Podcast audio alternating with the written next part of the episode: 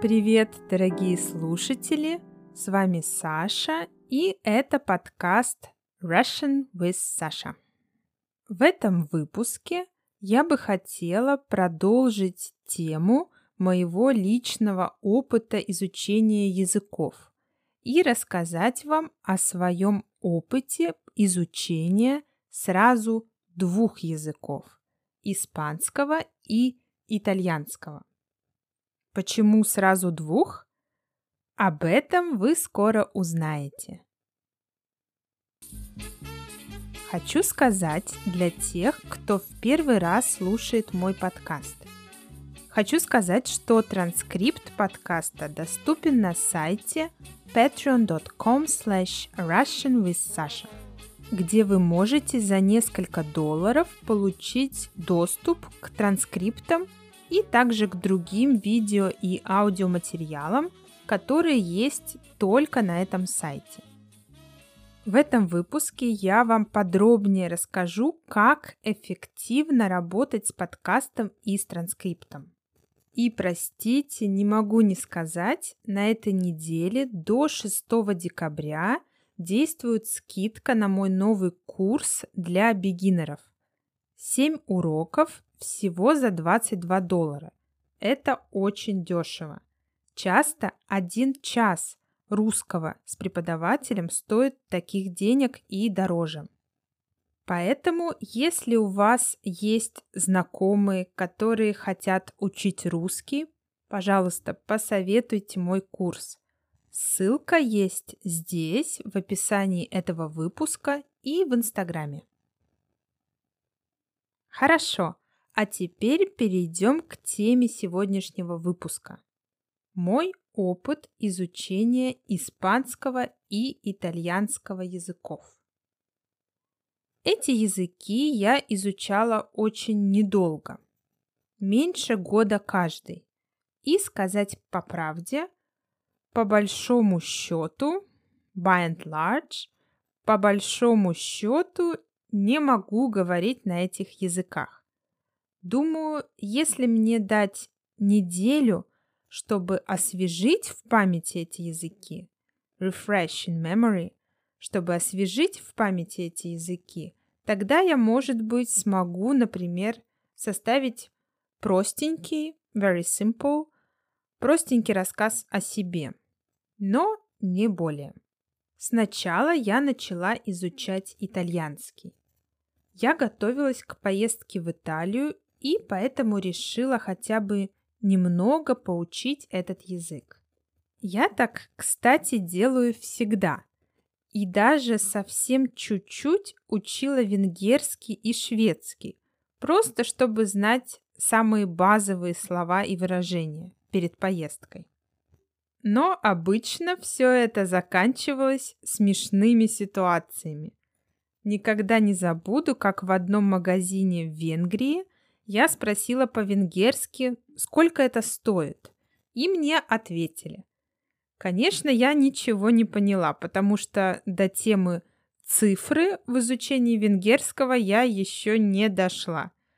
Ну и вообще, если вам кажется, что русский язык сложный, попробуйте венгерский. Итак, я начала учить итальянский. Я его начала учить с помощью бесплатной программы, которая выходит у нас в России и называется Полиглот. Это телевизионная программа, группа из восьми человек, куда входят известные в России актеры, писатели. Эта группа занимается с преподавателем, который является полиглотом. Обожаю эту программу. Конечно, она на русском, все объяснения на русском, но не знаю, может вам будет полезно. Я оставлю ссылку на YouTube в описании выпуска. Я посмотрела все выпуски этой программы, посвященные итальянскому языку. Все конспектировала. Конспектировать to take notes. Ну и занималась немного самостоятельно по учебнику. Но мой опыт говорит мне, что занятия по учебнику без лисенинга практически не имеют смысла, если ты находишься на уровне А1. На этом уровне необходимо много слушать, слушать язык, сразу привыкать к правильному произношению и говорить. Как можно раньше начинать говорить? Ну и как я еще учила итальянский? Еще я ходила на бесплатные уроки в библиотеку в Калининграде, где у нас даже одно время эти уроки вел итальянец. Я помню, что мы даже разыгрывали разные сценки, диалоги, и я могла даже уже что-то сказать и ответить. Это было здорово. Но учила я язык буквально несколько месяцев.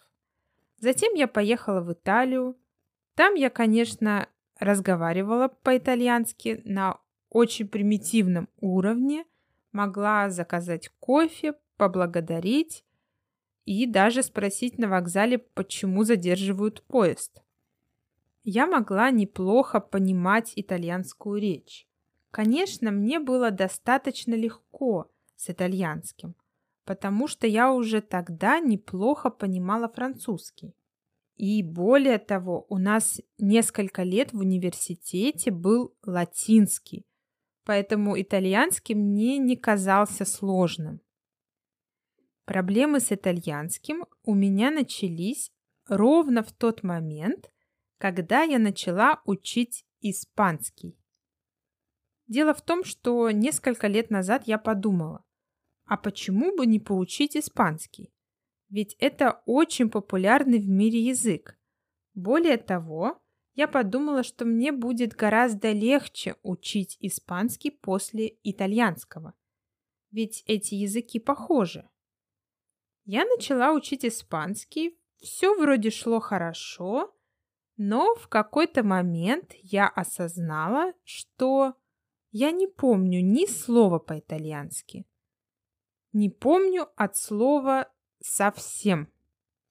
От слова «совсем» это такое популярное разговорное выражение, которое, собственно, и означает «совсем не» at all. Так вот, я поняла, что даже не помню, как сказать по-итальянски «привет» и «как дела». И я вам больше скажу, я не помню этого до сих пор, потому что я дольше учила испанский и сейчас иногда слушаю подкасты на испанском. Но в то же время, если я слушаю подкаст на итальянском, я тоже более не менее понимаю, о чем идет речь. Вот такой парадокс. Итак, я, конечно, очень удивилась в тот момент, когда не вспомнила ни слова по-итальянски и решила, что надо итальянский немного освежить, refresh. Я открыла свою тетрадку, что-то почитала, что-то послушала и в итоге за несколько дней что-то вспомнила. Но как только я вспомнила итальянский, я поняла, что забыла испанский. Вот честно, совсем не преувеличиваю. Забыла и все. И тут я поняла, что это практически нереально так быстро переключаться между двумя похожими языками. Переключаться to switch between. За несколько секунд или даже минут это сделать очень сложно. Может быть, это какая-то моя особенность. Не знаю. Но про это мне говорили и другие люди, что гораздо проще одновременно изучать два непохожих языка, чем одновременно два похожих. В какой-то момент я все же пыталась удерживать hold, keep, удерживать эти два языка в своем поле зрения. Поле зрения under review. Но ничего не получалось. Я могла сказать фразу и не понимала совершенно, на каком языке я ее сказала. На итальянском или на испанском. Что же я сделала в такой ситуации, когда поняла, что мне тяжело учить два эти языка параллельно? Я просто выбрала один из них, и это был испанский. У меня был также похожий опыт, когда я решила немножко поучить украинский. Дело в том, что я люблю смотреть некоторые украинские программы. Например, шоу «Голос» я смотрю только украинский. Русский мне в последнее время не нравится. И несмотря на то, что украинский язык очень похож на русский, я иногда не понимаю, о чем идет речь, когда смотрю что-то на украинском. Поэтому я как-то решила, наверное, полгода назад, немного поучить украинский. И что же опять я обнаружила? Я обнаружила, что начала путать украинский с польским. Опять же, говорила фразу и не понимала, по-польски я это сказала или по-украински. Но, конечно, что касается меня, я учу языки просто потому, что мне это нравится. Иногда перестаю учить тот или иной язык, иногда я быстро переключаюсь с одного языка на другой. Мне главное, чтобы мне было интересно и чтобы мне нравился процесс изучения языка. Но бывают ситуации, когда людям необходимо учить два языка сразу. И поэтому, если вдруг вам придется или приходится одновременно изучать два похожих языка и одновременно их изучать на одном и том же уровне, то есть вы, например, beginner и в том, и в другом языке, так вот, есть несколько моментов, которые могут помочь установить связь с языком и с первым, и со вторым языком. Установить связь to connect. Итак, первое. Учить каждый язык в определенное время и в определенной обстановке.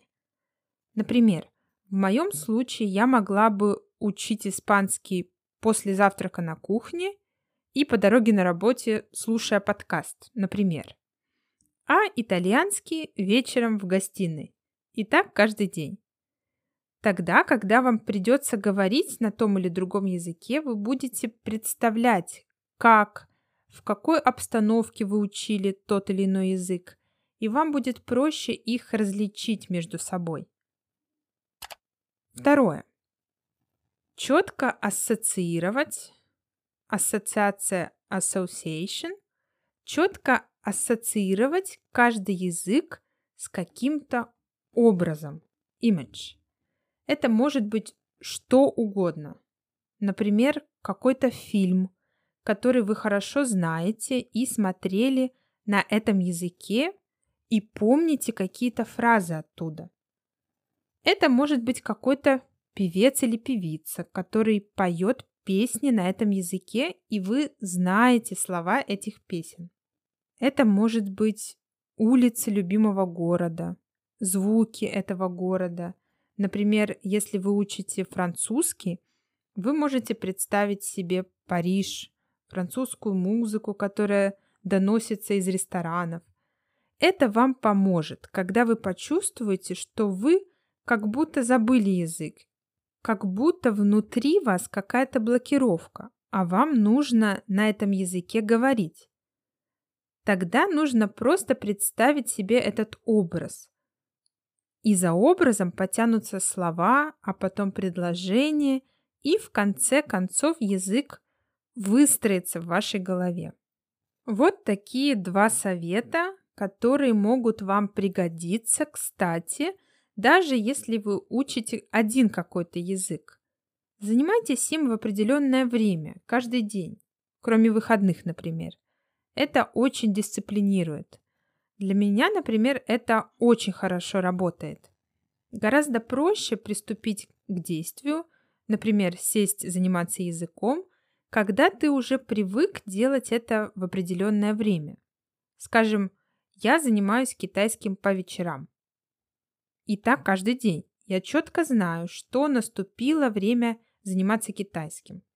А если бы я занималась один день днем, в другой день утром, в третий день вечером, мне было бы сложнее организовать ежедневные уроки. Ну и второй совет тоже может помочь в любой ситуации. Надо говорить по-русски. Вспомните, например, матрешек или Красную площадь. Или вспомните мой подкаст, где я говорю «Всем привет, с вами Саша, и сегодня мы поговорим», и у вас сразу всплывет в памяти весь русский, который вы знаете. Ну, это я так шучу, хотя это действительно может и сработать. Ну что, я думала, этот выпуск будет коротким, а получился опять длинный. А я до сих пор не рассказала, как же эффективно работать с подкастом и с транскриптом подкаста. Срочно начинаю рассказывать. Итак, я учила какое-то время испанский с помощью подкаста и транскрипта. Расскажу, как я это делала и как вообще я советую это делать. Шаг первый. Я слушала подкаст от начала до конца без транскрипта. Шаг второй. Здесь может быть несколько вариантов. Вариант первый. Слушать подкаст и читать транскрипт одновременно. Вариант второй. Читать транскрипт, не слушая подкаст. Для меня второй вариант более эффективный. Когда я читаю транскрипт и вижу какое-то слово, которое мне не знакомо, я начинаю вспоминать, что да, точно, я слышала это слово в подкасте и не поняла, что оно значит. И вот я его нашла в тексте. И для всех этих мыслей нужно время. А когда вы слушаете подкаст и одновременно читаете, вам некогда притормозить и подумать, потому что текст бежит дальше. Можно, конечно, все время ставить на паузу, но не всегда это удобно. Важно здесь в любом случае то, что когда вы читаете текст, хорошо бы, чтобы он был распечатан, и вы могли бы в нем подчеркивать, underline, подчеркивать незнакомые слова, но не отдельно слова, а слова во фразах или даже в предложениях. Шаг третий. Все подчеркнутые слова и выражения переводить. Даже если за вас перевели, как я часто делаю с некоторыми словами. Все равно посмотрите их еще раз в словаре. Это вам поможет лучше запомнить эти слова. Я перевожу на английский, а вы переведите на свой язык, если английский для вас не родной. То, что вы сами проделаете этот путь от слова к словарю, это вам очень поможет. Я очень советую пользоваться также таким словарем, как Reverse Context. Там вы найдете сразу перевод слова в контексте и примерно поймете по примерам, какое из переводов слова более часто употребляется. Далее можете это слово записать отдельно. Можете нет. Решать вам. Я бы записала, потому что мне это помогает запоминать. Но все люди разные. Также может возникнуть вопрос, нужно ли учить эти слова наизусть. Если честно, в этом мало смысла просто их заучивать подряд. Вряд ли это будет эффективно. Гораздо лучше будет, если вы просто как можно больше проведете время с незнакомым словом. Сначала вы его услышали, увидели, потом вы можете посмотреть его в словаре, посмотреть видео с этим словом, например, его записать, его проговорить, его послушать. И этого достаточно. Я раньше очень любила заучивать слова, но мне это мало что дало. Все слова, которые я знаю, я знаю их благодаря выученным диалогам или благодаря тому, что я очень часто встречала то или иное слово. А учить слова в отрыве от контекста – это трата времени.